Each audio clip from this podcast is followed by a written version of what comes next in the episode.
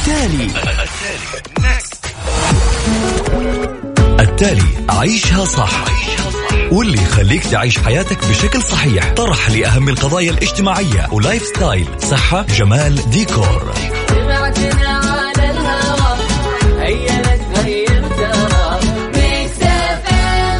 تعال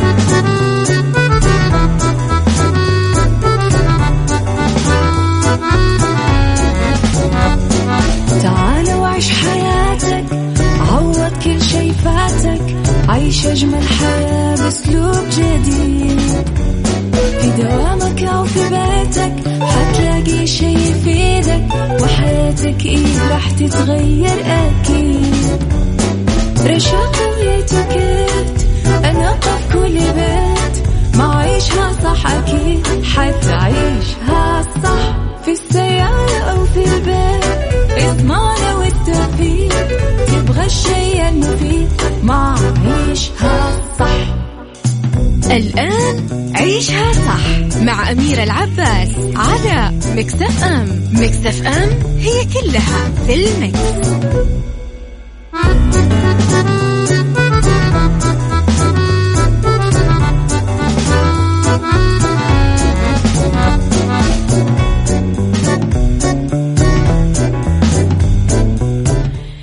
يسعد لي صباحكم ويا أهلا وسهلا فيكم على إذاعة Mix FM في عيشها صح من الأحد للخميس من عشرة الصباح إلى واحدة الظهر كل يوم. ولمدة ثلاث ساعات على التوالي أكيد دائما أكون فيها معاكم من وراء ال mic وال control أنا أميرة العباس. اذا ثلاث ساعات جديدة أكيد نكون فيها مع بعض. في ساعتنا الأولى نتكلم عن أخبار طريفة وغريبة من حول العالم. أيضا نتكلم على كل ما يخص الفن والفنانين آخر القرارات التي صدرت عندنا. في ساعتنا الثانية اختلاف الرأي لا يفسد للود قضية وساعتنا الثالثة نتكلم عن beauty وصحة وجمال وديكور وأرض ورد وقيادة وريادة و Mix Kitchen وإلخ إذا على تردد 105.5 تسمعونا بجدة على تردد 98 تسمعونا برياض والشرقية على رابط البث المباشر موجودين تقدرون تسمعونا في أي وقت وأيضا على آه تطبيق Mix FM تقدرون أكيد توصلوا لنا وين ما كنتم. at Mix FM Radio تويتر سناب شات انستغرام فيسبوك آه يسهل لكم سهولة التواصل معنا واقتراحاتكم وآرائكم دوما محل تقدير واهتمام مننا. Mix FM معك وتسمع قروني رسائلكم الحلوة على صفر خمسة أربعة ثمانية, ثمانية واحد, واحد سبعة صفر صفر. إيش رأيكم؟ نرجع شوي على ورا ونروح مع راشد الماجد مشوار. عيشها صح مع أميرة العباس على Mix FM Mix FM هي كلها في المكس.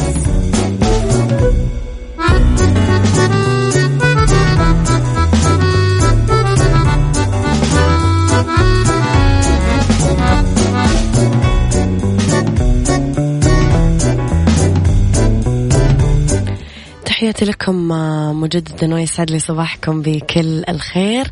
خالد القاضي يصبح عليكم جميعا. أول شيء صباح الخير أميرة. ثاني شيء صوتك متغير حاسة أنك مريضة سلامتك. ثالث شيء الوقت مر بسرعة اليوم. يمكن عشان أنا برا الدوام. أخوي يقول الوقت يطير بسرعة مع Mix FM.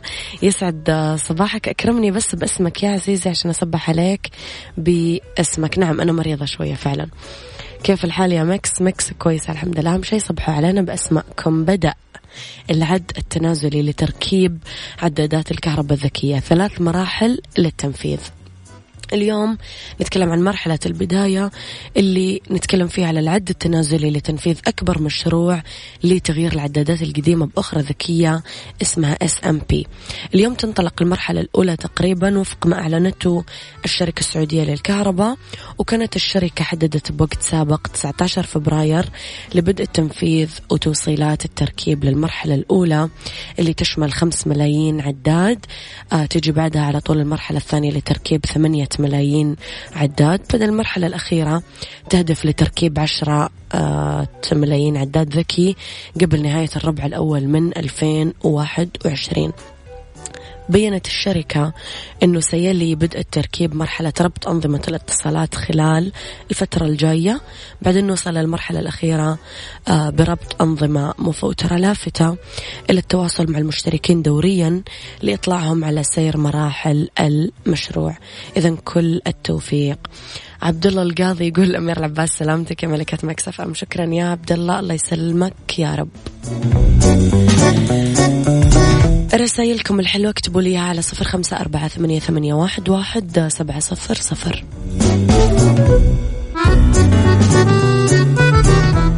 عيشها صح مع أميرة العباس على مكتف أم مكتف أم هي كلها في المكس.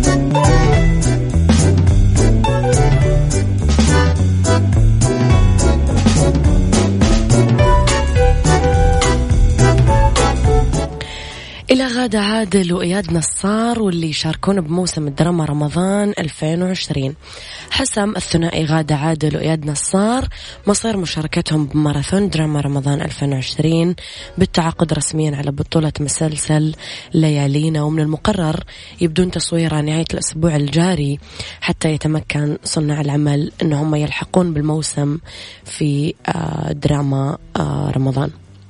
العمل الثنائي اللي راح يجمع غدا وإياد بعد ما شاركوا مع بعض بطولة مسلسل سر علني عام 2012 المسلسل تأليف أحمد عبد الفتاح إخراج أحمد صالح وينتمي لتصنيف الدراما الاجتماعية تدور أحداثه حول العلاقة بين عيلتين وتم التعاقد مع عدة نجوم لتقديم الأدوار الرئيسية فنانة صابرين ميدو آه، محمد الشقنقيري ونهى عبدين محمد علي رز هاجر الشرنوبي وبطلين العمل طبعا غادة عادل وإياد نصار كل التوفيق لنجمينا إذا آه، في خطوتهم القادمة. أنا أتحمس لأي حاجة تدخل فيها غادة عادل وأنتم.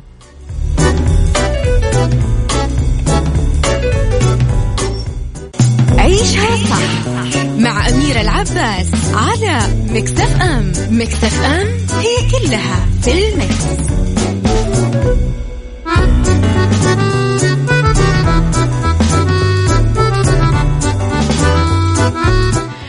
إلى اللي شغلين الناس شغلين الصحافة وشغلين مواقع التواصل الاجتماعي والإعلام المرئي والمسموع والمكتوب والمقروء وكله.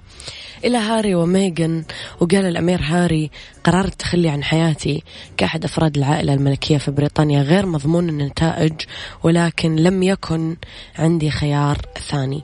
بحفل خيري أقيم الأحد أكد الأمير هاري على أنه هو وزوجته ميغن ما هاجروا بريطانيا آه لأنه بلدهم والمكان اللي يحبونه بس هذا الشيء ما راح يتغير أبدا. وهذه المرة الأولى اللي يتكلم فيها الأمير هاري من أول ما أعلن أنه هو وزوجته راح يتخلون عن الألقاب الملكية. أعلن الزوجين بوقت سابق من الشهر الحالي نيتهم بالتخلي عن وضعهم كعضوين رفيعي المقام بالعائلة الملكية والسعي أنهم ما يستقلون ماديا. في حفل لجمع التبرعات لمنظمة خيرية شارك في تأسيسها للعناية بالأطفال المصابين بفيروس نقص المناعة اللي يكتسب بجنوب قارة أفريقيا. قال هاري أقدر أتخيل اللي سمعتم وقرأتم عنه خلال الأسابيع القليلة الماضية. بس خذوا الحقيقة مني. قد ما أقدر أشارككم راح أشارككم. مو بوصفي أمير أو دوق هاري فقط. وضف في خطابه أنه يحمل كل التقدير لجدته وقائده الأعلى. ختاما أضاف القرار اللي أخذته لزوجتي. ولي ما كان سهل. طلب الأمر الشهور من التفكير بعد سنوات من الصعوبات.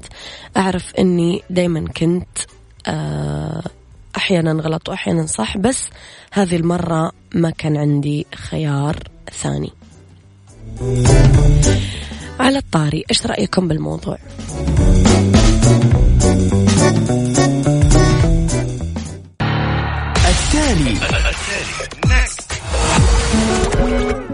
التالي عيشها صح. واللي يخليك تعيش حياتك بشكل صحيح. طرح لأهم القضايا الاجتماعية. و lifestyle. صحة جمال ديكور.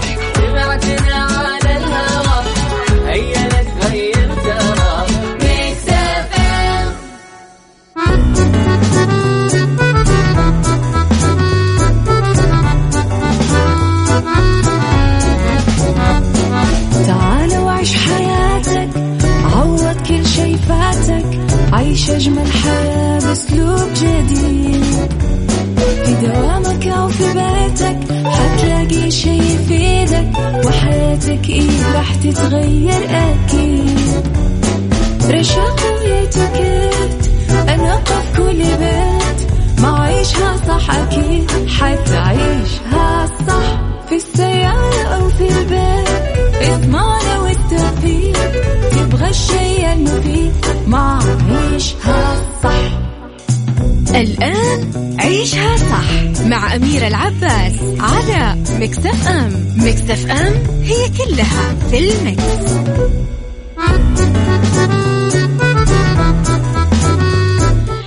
يسعد لي صباحكم ويا أهلا وسهلا فيكم على إذاعة Mix FM في عيشها صح مجددا. أنا معاكم للساعة الثانية على التوالي ومستمرين لمدة ثلاث ساعات كمان إلى الساعة واحدة الظهر. يسعد لي صباحكم بكل الخير. نعود ونكرر رب الخير لا يأتي إلا بالخير وأمر المؤمن كله خير. بهالساعة اختلاف الرأي حتما لا يفسد للود قضية لولا اختلاف الأذواق أكيد لباره السلع. توضع مواضعنا يوميا على الطاولة بعيوبها ومزاياها سلبياتها وإيجابياتها سيئاتها وحسناتها تكونون أنتم الحكم الأول والأخير بالموضوع. وبنهاية الحلقة نحاول أننا نصل لحل العقدة ولمربط الفرس. تسمعون على تردد 105.5 بجدة وعلى تردد 98 بالرياض والشرقية. تقدرون تتواصلون معنا على الواتساب على 0548811700 على at Mix FM Radio. إحنا موجودين على تويتر سناب شات إنستغرام وفيسبوك. رابط البث المباشر وتطبيق مكسف أم على جوالاتكم. راح كثير يسهل لكم الاستماع لنا. إذا العناد لدى الأطفال وكيف نقدر نتعامل مع الطفل العنيد عنوان حلقتنا اليوم وللحديث عنها بشكل مفصل أكثر. بعد شوي أعرفكم على ضيفتي.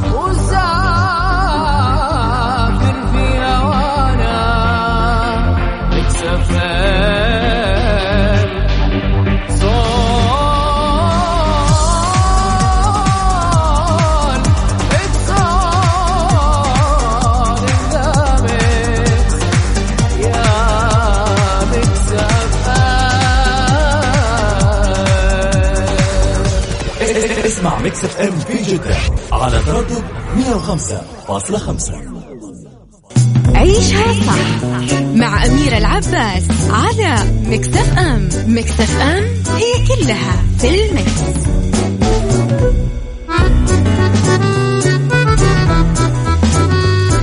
تحياتي لكم مجددا يسعد لي صباحكم مجددا. إذا حبيتم تسألون أي سؤال عن كيفية التعامل مع الطفل العنيد أو العناد عند الأطفال. آه تقدرون أكيد تكتبوا لنا سؤالكم على صفر خمسة أربعة ثمانية, ثمانية واحد, واحد سبعة صفر صفر. وأنا بدوري راح أطرح أكيد على ضيفتنا اليوم. اسمحوا لي أرحب بضيفتي اليوم ضيفة الساعة الثانية دكتورة خلود صالح أخصائية علم النفس. يسعد صباحك دكتورة. أهلين ويسعد صباحك. نورتينا اليوم مبسوطين أكيد بوجودك. دكتورة عناد الأطفال إيش عناد الأطفال في البداية؟ آه، في البداية يسعد صباحكم. وشكرا لاستضافتكم. سعيدة بوجودي معاكم وأهلا بكل المستمعين أكيد. أهلا وسهلا فيك. آه، لازم نعرف أنه كثير من الأمهات آه، يعانون من العناد عند الأطفال ويكون عند الطفل لديهم أفكارهم الخاصة. هذه الأفكار تنتج عنها تصرفات ومواقف قد تكون غير صحيحة. بينما نجد البعض غير مطيع غير مطيع عفوا ولا يستجيب للكلام. نعم. أيضا أصبح الطفل بسبب هذا السلوك غير آه، مقبول للأشخاص المحيطين به وتلاحظين كثير من الأمهات أنه ينزعجون إيش أسوي مع طفلي بالذات خارج ما يسمع كلامي ما يعني يسمع نعم. كلامي أيوة أو. أنه آه قدام الناس إيش أسوي معاه أو إيش أتصرف معاه. آه نعرف إنه العناد هو اضطراب سلوكي نجد من خلال الطفل يصير على رأيه نعم. آه مهما حاولتي إثناءه بالإقناع أو حتى بالإكراه أو لا- بالعقاب، أو- باللي هو، أو- نعم. أيوه آه، كمان هو ظاهرة سلوكية أو مشكلة تربوية عند الطفل. آه، تحصلي بعض الأطفال يصرون على رأيهم آه، بدون إبداء أي مبرر لهذا العناد نعم دكتورة خلود عرفتي العناد آه، في آه، وجهة نظر آه، نفسية وعلمية. العناد عند الطفل إيش مفهومه؟ هو ليش يسوي كذا؟ هو إبداء آه، فعل. هو ردة فعل. ردة فعل. ردة فعل أوكي، آه، يعبر عنها بطريقة. أيوة. وكمان هو إثبات استقلالية للطفل مم. إثبات شخصية للطفل. آه لا يحس إنه الطفل آه كمان يحس إنه الطفل آه يثبت فيه شخصيته يثبت فيه فرديته استقلاليته يتمرد. يستقل إلى آخره صحيح. طب آه، دكتورة خلود آه، متى يبدأ عادة آه، يظهر العناد في مرحلة الطفولة في عمر معين مواقف معينة مثلا إيش هي مرحلة الظهور للعناد الطفل قبل العامين آه، لا تظهر عليه آه، أي مشاعر أو مطيع سمات. يكون عادة أيوة يمكن. آه، أيوة يكون مطيع لأنه اعتماده بشكل كبير على أمه مم، أكليني أيوة. لبسيني لا أيوه. حتى وإن كان في بعض الممانعه يعني خلال الستة الأشهر الأولى إلا أنها لا تصل إنها تكون ظاهرة سلوكية تتضجر منها الأم أو تنزعج منها. مم. لكن متى تبدأ أنه ظهور استقلالية الطفل يبدأ مع العامين؟ أول حاجة يتعلمها الطفل هو قول كلمة لا. تلاحظين إنه نعم، بعض صحيح. أيوه. تلاحظين إنه بعض الأهالي ينبسطوا كثير لما يبدأ الطفل يعارضهم أو يقول كلمة لا. أو صار طفل يقول لا. إيه. بعدين لما يتعدى هالمرحلة اللي هي سنتين يبدأون الطفل يبدأ الأهالي إنه يزعجون من الطفل لما يقول كلمة لا. مم. فهنا هي المشكلة. إنه لا تنبسطوا في البداية بعدين تجوا في الأخير تقولوا إنه طفلنا آه، يقول لا وما يسمع كلامنا من البداية إنه لازم يتعلم الطفل متى يقول لا ومتى يعاند. نعم دكتورة خليني أقف عند هذه النقطة شوي. آه غلط أنه يكون عندي طفل في البيت ما يقول لا. يعني طول الوقت مطيع مطيع مطيع مطيع. هذا معناته أنه يا خايف يا ما له رأي يا اتكالي يا اللي هو. والطفل اللي طول الوقت كمان لا لا لا طفل عنيد وغير مطيع ومتمرد ويخوف حتى على الكبر يعني. فأنا كيف أقدر أوقف آه، في النص؟ هل العناد أمر طبيعي عند الطفل؟ آه، قبلها خلينا نعرف أنواع العناد حتى نعم. نعرف إنه يكون متى يكون آه، عناد طبيعي أو مم. غير طبيعي عندنا العناد العرضي العناد العرضي إنه يكون في في لحظته يحدث بشكل طبيعي ردة فعل طبيعية وتنتهي وانتهينا العناد المتكرر هو العناد المذموم عند الأهالي دائما تلاحظين الطفل إنه دائما يرفض آه، وهو مقاومة رفض وتجاهل للتعليمات إنه يطنش طفل يطنش طفل ما. يتبع أوامري. كمان عندنا العناد المرضي واللي هو الأهم وهو تحول إلى مشكلة سلوكية وظاهرة يجب علاجها عند الاختصاصيين النفسيين. هذا هو. الأفضل إنه الطفل قلتي إنه يكون عنيد أو مسالم آه فإذا كان الطفل آه، على طول مسالم فهنا معناته في مشكلة في شخصيته. نعم بالضبط. ما يقدر يرفض الأوامر لأن عندنا المجتمع برا كبير جدا. فلازم إنه الطفل يكون يتعلم يقول لا. يتعلم يقول لا. متى يتعلم يقول لا. في في الإصرار على الصواب. مم. الإصرار على الصواب والابتعاد عن الخطأ لازم يتعلم إنه يكون لا في حالة واحدة أنا أقول إن الطفل لازم يكون مسالم فيها اللي هي واخفض لهما جناح الذل من الرحمة بر وبرا. أيوة وبرا بوالديه ولم يكن جبارا عصيا لازم الطفل عند الأهل يكون مسالم مم. هذا لأنه الأهل دائما أدرى. دكتورة أبغى أرجع لك شوي أنت بعدين أرجع لموضوع العناد. حضرتك إيش كانت مشاركاتك على الصعيد الطبي والنفسي؟ يعني أبغى أدردش معك شوي بعدين أبغى أرجع لموضوع الحلقة. تمام. آه شاركت في اليوم العالمي للطفل. كان في. تقديم دورة للأمهات. كانت مرة جميلة هذه. الدورة. تكلمت فيها عن الغضب وتكلمت فيها عن العناد. نعم. آه كمان شاركت في آه دورات أخرى. نعم. آه، دكتورة خلود من آه، بحكم تخصصك ومشاركاتك آم، كيف تشوفين تجاوب الأهل اليوم مع العلاج النفسي أو العلاج السلوكي؟ يعني تشوفين فعلا الأمهات أصبحوا أكثر وعيا؟ أنا اليوم أمانة أقابل فئة من الناس يعني أنا اللي ما عندي خلفية طبية أقول لها مثلا ابنك رسميا عنده توحد باين ظاهر. أو مثلا ابنك عنده مشكلة ما فرط حركة أو اللي هو. آم، يعندون لا ابني كويس ما في حاجة ما أروح طبيب. تحسين شوي تغير الجانب هذا دكتورة تجاوزنا هذه النقطة ولا لا لسه؟ آه بصراحة أقدر أقول لك لا وإيوه. في النص تجاوزنا وما تجاوزنا مم. آه، إحنا كأخصائيين نفسيين آه، تلاقينا كثير نعاني من رفض المجتمع إنه. آه، بصعوبة يتقبل الأهل أنه أخصائي نفسي وما أخصائي نفسي بالنسبة لصدمة الأهل أنه الطفل مصاب مم. يعني طبيعي أنه طفلي طبيعي وما هو مصاب هنا الأهل يكونوا في حالة طبيعية. لكن من تعرف الأم أو الأب أنه طفلهم مثلا مصاب بت- بتوحد آه، مصاب بأي اضطراب آخر أو أي سلوك اضطرابي آخر هنا تكون ترى الصدمة صعبة على الأهل. وصعب أنهم يروحوا طبيب نفسي عشان ما يتقبلوا الصدمة يعني. هو صدمتهم لي. طب دكتورة خلود تحسين تعدينا نقطة إنه عادة أي مشكلة على طول؟ شربي موية زمزم اقرأوا على قرآن أو خلي آم، آم، بنت خالتي ابنها زي كذا ف وهكذا من الطرق القديمة اللي المفروض إحنا ما نلجأ لها. إحنا ما نقول إنه الدين ما هو علاج أكيد الدين جزء كبير من علاج بس لازم إلى جانبه يكون في جوانب علمية وجوانب طبية ومراجع آه، نرجع لها. قدرنا نوصل لهنا ولا لسه نحتاج شوية شغل؟ لسه نحتاج شوية شغل يعني. لسه نحتاج إنه تثقيف للمجتمع تثقيف من هو الأخصائي النفسي كمان تغيير فكرة الإدمان. يعني إنه لو تروح طبيب نفسي ترى راح يخليك مجنون. ترى هم أساسا مجانين. يعني هذه هي الأفكار اللي إحنا مزبوط. مزبوط أيوة. نسمع هذا الكلام. آه، إحنا ما نرفض. هم عادة عندهم فكرة إنه إحنا نرفض الرقية وال الرقية والشفاء بزمزم والقرآن. مم. إحنا ما نرفضها بالعكس. آه، شيء جميل لكن مو كل الأمراض. لازم يكون أيوة، جنبها. لازم يكون جنبها. حاجة علمية وأساسية. حاجة علمية وأس... ولا كان دكتور عالجنا الزكام والحرارة وال... بنفس الطرق. صحيح. يعني هذا مرض وهذا مرض.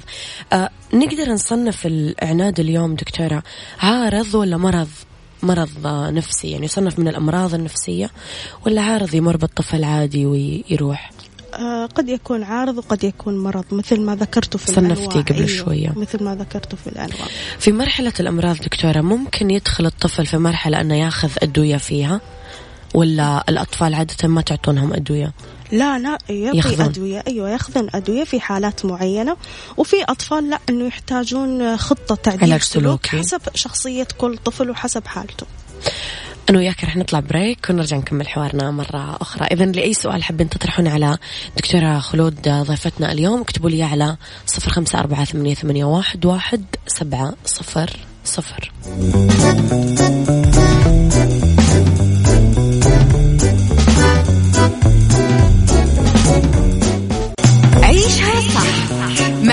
مع أميرة العباس على مكتف أم. مكتف أم هي كلها في المكس.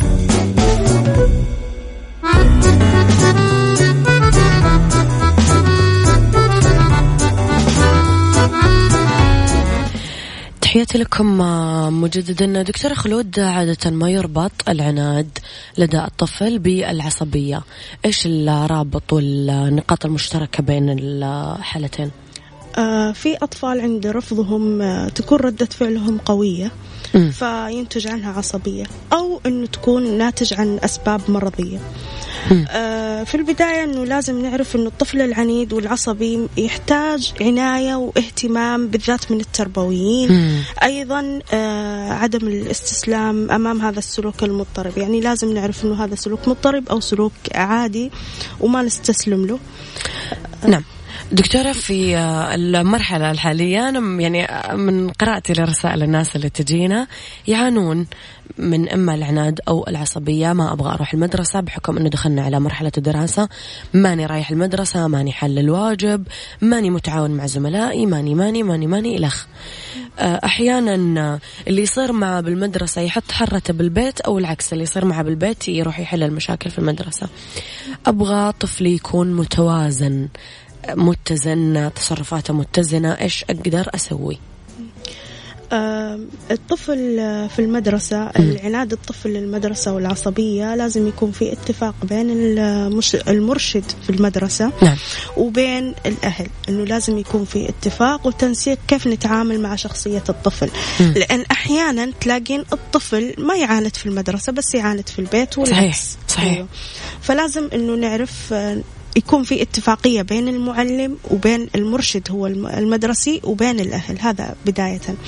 ثانيا أنا قلت أنه آه، نعرف أسباب العناد المصاحبة للعصبية اللي هي إذا ظهرت عليه بعض الأعراض نعرف أنه مرضية مثل قضم الأظافر مص الأصابع آه، إصرار الطفل على ما يريد وبشدة أيضا لابد أن نعرف أنها إذا كانت مرضية جسدية أو إذا كانت طبيعية. آه إذا كانت مرضية مثل أنه الطفل يعاني من اضطرابات في الغدة وفي الجهاز الهضمي مم. هذه لازم نعرفها أنه يكشفون على الطفل أو نفسية مثل اتصاف الوالدين. أنه الوالدين أساسا عنيدين وعصبيين. فكيف أنه يبغون الطفل ينشأ؟ مستحيل أنه ينشأ طفل يشبههم. أيوة مستحيل أنه ينشأ. عدم إشباع رغبات الطفل أيضا باعتدال. آه كمان القسوة والتعنيف والدلال الزائد آه أيضا التفريق بين الإخوة الاضطراب الأسري. كمان تقييد حركة الطفل وهو أنواع التقييد. من المهم أيضا إعطاء آه، مساحة للطفل في الرفض والقبول. هذا بالنسبة للعناد والعصبية. نعم آه، دكتورة آه، في مثلا حالات إحنا ما نختارها. زي لما يكون عندي مثلا الطفل الأول أو الولد البكر كما يسمونه أول آه، ولد يجي لي آخر العنقود معاناة الجميع يمكن. آه، أو الطفل الوحيد مثلا اللي يجي بعد آه، طيلة فترة آه، انتظار يجي هذا الطفل أو هو رب العالمين يرزق العائلة بابن واحد فقط. عادة هذا النوع من الأبناء آه، يا يجي عنده فرط أنانية يا يجي مثلا عصبي كثير يا عنيد كثير يا مدلل كثير يا اتكالي كثير أو اللي هو. كيف أتعامل مع هذه الحالة؟ هذه حالة مفروضة علي أنا كأم يعني ما, ما مو أنا اخترتها. آه هو زي ما قلتي إنه البكر آه عادة يا إما ما عندنا توازن بصراحة في صحيح. التعامل مع الولد الكب البكر يا. ينكرف مرة ويحطون أيوة. على رأسه كل شيء مسكين أيوه أما إنه يكون مرة مضغوط ومتحمل فوق طاقته أو إنه تلاقينه مرة جدا مدلل وما عنده شخصية و... نعم أيوه فلازم إنه نتعامل مع الطفل باعتدال لازم يتعلم الطفل كيف استقلالية بحياته كيف إنه يتعلم يرفض ومتى ي... متى يعاند ومتى ما يعاند مع الطفل مع الأهل. مم. دكتور أنا وياكي رح نطلع مجددا بريك ونرجع نكمل حوارنا مرة أخرى.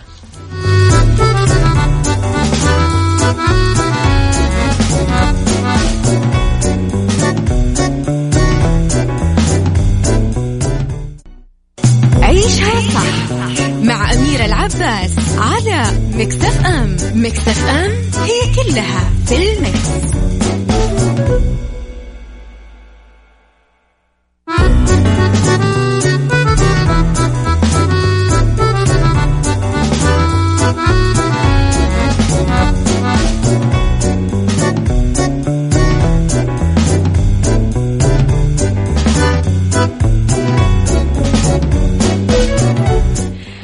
تحياتي لكم آه، مجددا تحياتي لضيفتي اليوم أخصائية علم نفس الأطفال دكتورة خلود صالح. أهلا وسهلا فيك مرة جديدة. دكتورة تحدثنا عن آه، العلاقة بين الطفل العنيد والطفل العصبي. عادة إيش هي صفاتهم تكون؟ كيف أقدر أعرفهم؟ صفات, صفات الأطفال العنيدين نعم. والعصبيين. نعم. آه، الطفل عادة آه، دائما يقولوا إنه الطفل يتطبع من المنزل بداية. طبعه من. المنزل صحيح لكن إنه صفات الطفل المعاند والعصبي تحصلي مختلف عن الأطفال الثانيين.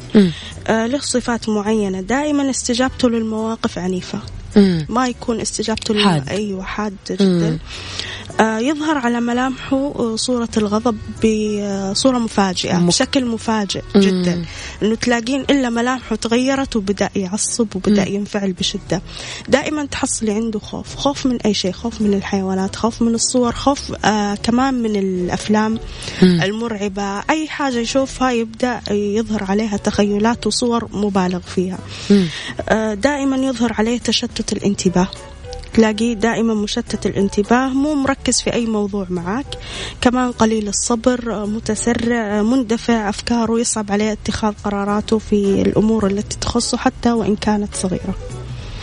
طيب إحنا تكلمنا دكتورة طيلة الحلقة عن الأطفال. خلينا نروح شوية للآباء والأمهات. آم، صفات ال ال الأهل اللي يطلع عندهم هذا النوع من الأولاد أو شخصياتهم أو طرق تعاملهم. آه صحيح نقطة مهمة لأنه الطفل دائما هو صورة منعكسة عن مية الأبوين. بالمية مرايته. أيوة. آه، فثلاثة آه، صفات يتصف فيها الآباء آه، وتكون شخصية الطفل مم. عندنا أولا الآباء العنيدون مم. اللي هم يتعاملون مع الطفل بقسوة وتحكم وتحكم طمع. في كل حركاته نعم. أيوة تحكم في كل حر... في كل حركاته فتكون شخصية الطفل ضعيفة حتى. وإن كبر آه، تلاقيه آه، هجومي حتى إن كان خارج للمجتمع آه، ما يكون يكون معارض بصورة هجومية. حتى دكتورة عادة يطلع زوج يقمع زوجته. اللي يطلع من هذه البيئة يجي يعني يفرغ كل اللي عاشه في بيت أهله على زوجته المسكينة. تسوي ولا تسوين ويقمعها كليا صح؟ صحيح. أوكي. وعادة عندنا بعض ال- أكمل على نقطة أنه مهمة. عندنا بعض المجتمعات أنه. المرأة ما لها كلمة والرجل له كلمة. فينشأ الولد حتى لو كان أصغر من من البنت عندنا أنه هو المتحكم وهو المسيطر و فهنا يفرضون شخصيات غلط حتى أنه يكون في تفريق بين الأخوة. مم. يعني ما يكون في مساحة حتى أحيانا ما تلاقي في فرق عمر بين البنت والولد لكن في مساحة آه، تفكير آه، طويلة ما ما تقدري تختصريها بينهم. نعم. فيسبب مشاكل بين ال... إذا هذه مشاكل الآباء. دكتورة مم. شخصيات. الآباء في إيه. نقطة حابة تضيفينها تفضل. أيوه. كمان عندنا الآباء الضعفاء والمسالمون هم دائما. يحاولون تجنب الدخول مع الطفل في صراعات فيقدمون تنازلات دائما خاطئ يقد-. أيوه طبعا خاطئ جدا عندنا كمان الآباء المتوجسون هم الذين يفرطون في خوفهم على الطفل يعني مثل مم. خوفهم لا تطلع لا تروح لا تجي أيوه لا تطلع ولا تروح مم. كمان إنه آه لما احد ينصحه من برا إنه ما لكم شغل هذا طفلي مم. فيخاف على طفله آه بصورة غير طبيعية فيطلع طفل يعني دكتور عندنا سؤالين من المستمعين برا موضوعنا شوية راح نجاوب عليها بسرعة. السؤال الأول يقول لك إيش ممكن تكون نتائج تعنيف الطفل والمعاملة العنيفة مع الطفل؟ آه، تعنيف الطفل إما ينشأ شخصية مخذولة. ما عنده أي شخصية أمان أو وثوق بالناس أيوة. نعم. أو أنه ينشأ آه، شخصية عنيفة جدا أو انحراف. أو انحراف. طيب دكتورة كمان وهذا يحتاج علاج طبعا في جميع الأحوال يحتاج أكيد. يراجع طبيب أكيد. السؤال الثاني يقول لك آه، بالنسبة للتبول اللا إرادي اللي يطلع عند الطفل بشكل لا مفاجئ هذا نتيجة إيش خوف مثلا؟ هو نتيجة تعرض الطفل لصدمات. التبول اللا إرادي نتيجة تعرض الطفل لصدمات؟ نعم. لازم نعرف حالة الطفل كيف تكون بعدها نحط له تشخيص أيوة. بعد أو خطة تعديل سلوكية. يعني لازم مراجعة طبيب أيضا. لازم مراجعة طبيب طيب دكتورة في نهاية حلقتنا بعد ما حللنا وشخصنا وعملنا كل حاجة الطرق اللي تنصحين فيها اليوم آه عشان نتعامل مع الطفل العنيد بشكل صحيح؟ مم. آه عندنا بداية اللي هو تغيير أسلوب التعامل مع الطفل. مم. لأن الطفل دائما آه يشوف قدامه أمه وأبوه قدوة. نعم. فلازم إنه يتغير أسلوب التعامل مع الطفل. أيضا آه عدم استخدام العصبية والصوت العالي آه لأنه الطفل أساسا ما يستوعب الصوت العالي. فانت لو كلمتيه بصوت عالي أساسا ما راح يستجيب ما راح. يفهم إيه، عليك ما. راح يستجيب معك. استخدام أسلوب التفاهم والإقناع. تطور الزمن. آه خلاص ال- الآن صرنا إنه الطفل هو اللي يعلمك مو أنت اللي تعلميه مم. آه كمان عندنا تهيئة الطفل الأمر الذي تريد تنفيذه يعني أنه آه خذيها بتحدي خذيها بمرح آه خذيها بمساعدة. مسابقة أيوة، مساعدة، أي شيء. آه لا تشعر الطفل دائما إنه تحت ضغط نفسي حتى ينفذ أوامرك مم. أو تعطيه أوامر مفاجئة. آه أكيد راح يكون له ردة فعل آه غير طبيعية راح يكون له ردة فعل صادمة لك. فلا تشعر الطفل دائما بقهر أو ضغط نفسي. كمان هو من حقه ترى إنه يعيش شخصيته بشكل كامل حتى ينشأ آه بشكل صحيح.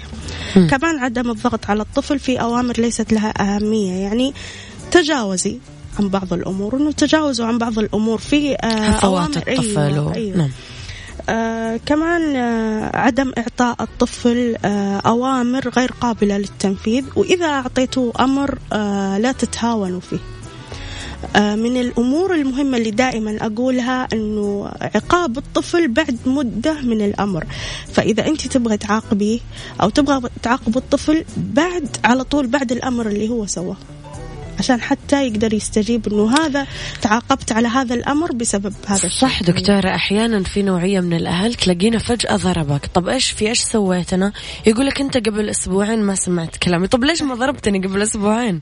صحيح. مزبوط في الطفل عادة يتشتت ينسى الطفل. ترى أيوه صحيح. والطفل كمان عادة ينسى. مم. يعني راح تلاقيه يكررها يكررها يكررها. فأنت ضربتي اضربي بنفس الوقت اللي هو سوى فيه الغلط. أيوه. كمان عندنا آه لازم عندنا التشجيع. والمكافأة. أيوة التشجيع. والمكافأة مهمة جدا للطفل. نعم. دكتورة كيف الناس تقدر تتواصل معك إذا حابين يسألونك عن أي حاجة؟ كيف يقدرون يوصلوا لك؟ آه عندي السناب شات. نعم. وكمان عندي الانستغرام يقدروا يتواصلوا فيه. أه، لو نقدر نذكر الحساب على الهواء عادي، دكتورة تفضلي. مشكلة اللي هو طوق طوق الحرير. نعم. آه بالعربي؟ ال- أيوه الانستغرام اللي هو K dot S dot M dot B okay. So K dot S dot M dot B طوق من الحرير. pineapple كو طوق الحرير بالعربي. من هناك يلقون السناب شات السناب شات نورتيني دكتورة يعطيك ألف عافية دكتورة خلود صالح أخصائية علم نفس الأطفال ولنا حلقات قادمة إن شاء الله مع بعض أكيد بإذن إن الله. شاء الله. إن شاء الله. ويعطيكم العافية وشكرا على الاستضافة. الله يعافيك. يا أهلا وسهلا.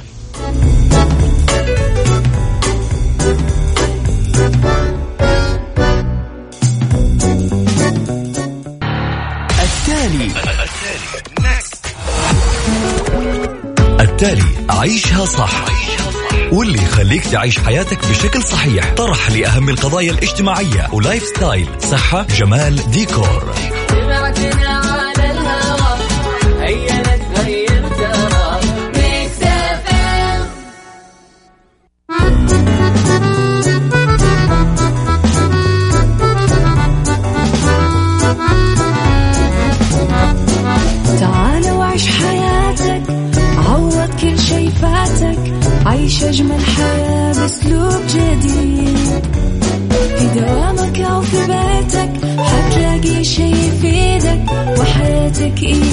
تتغير أكيد.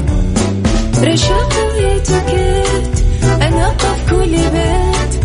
ما عيشها صح أكيد. حتعيشها صح في السيارة أو في البيت.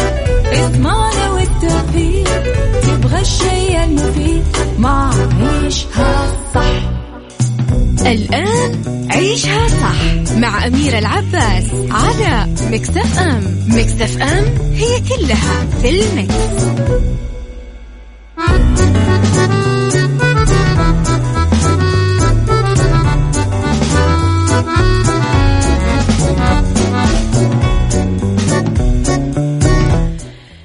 يسعد لي مساكم ويا أهلا وسهلا فيكم على إذاعة ميكس اف ام في ساعتنا الثالثة على التوالي. أنا وياكم لسه مع بعض بأولى ساعات المساء. دائما أنا اللي أقول لكم مساء الخير في إذاعة ميكس اف ام. اذا ساعة جديدة ومواضيع جديدة رح نتكلم فيها اليوم عن أشياء آه، مختلفة رح نتكلم عن الصحة والديكور والسيكولوجي. تلاقونا وتكتبوا لنا رسائلكم الحلوة على صفر خمسة أربعة ثمانية, ثمانية واحد, واحد سبعة صفر صفر at ميكس إف إم راديو تويتر سناب شات إنستغرام وفيسبوك على تردد 105.5 بجدة 98 بالرياض.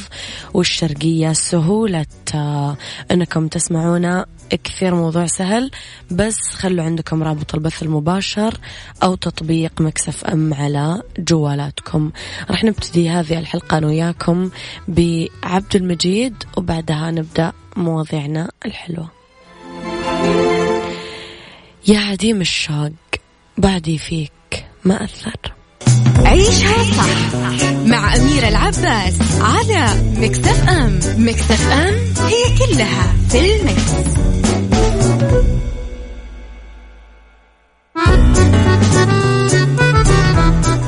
بالدنيا صحتك مع أميرة العباس في عيشها صح على ميكس اف ام ميكس اف ام it's all in the mix.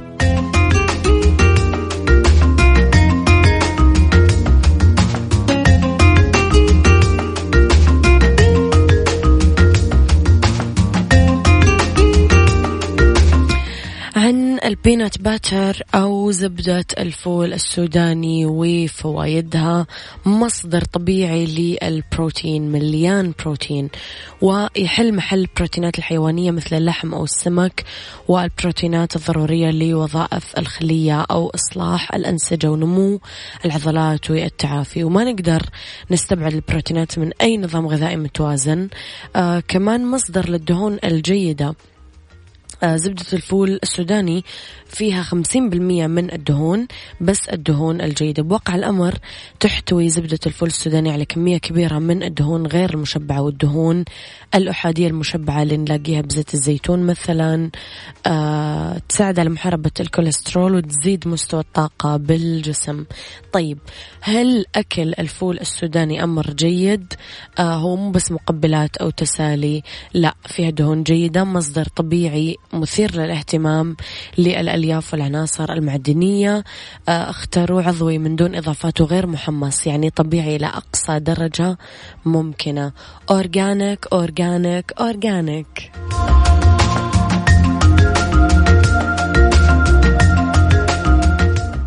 ديكور مع أميرة العباس في عيشها صح على ميكس اف ام ميكس اف ام it's all in the mix, it's all in the mix.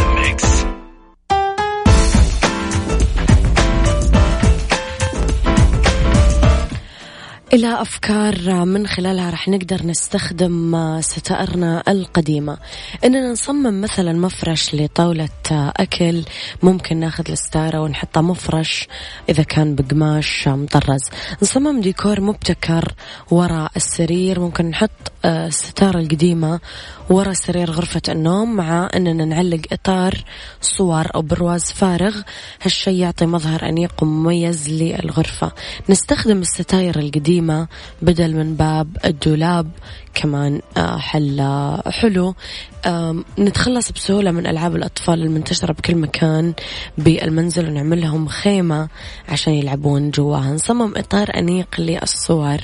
بدل ما نشتري إطارات صور كلاسيكية لا نصنع لوحة على الحيط نعلق الصور العائلية. عليها. نصمم ركن هادئ للقراءة مساحة خاصة وهادية في البيت.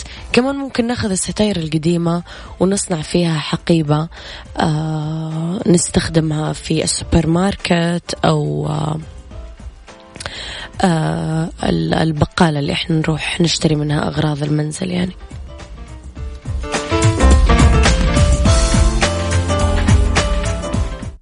عيشها صح. مع أميرة العباس على مكتف أم مكتف أم هي كلها في المكس.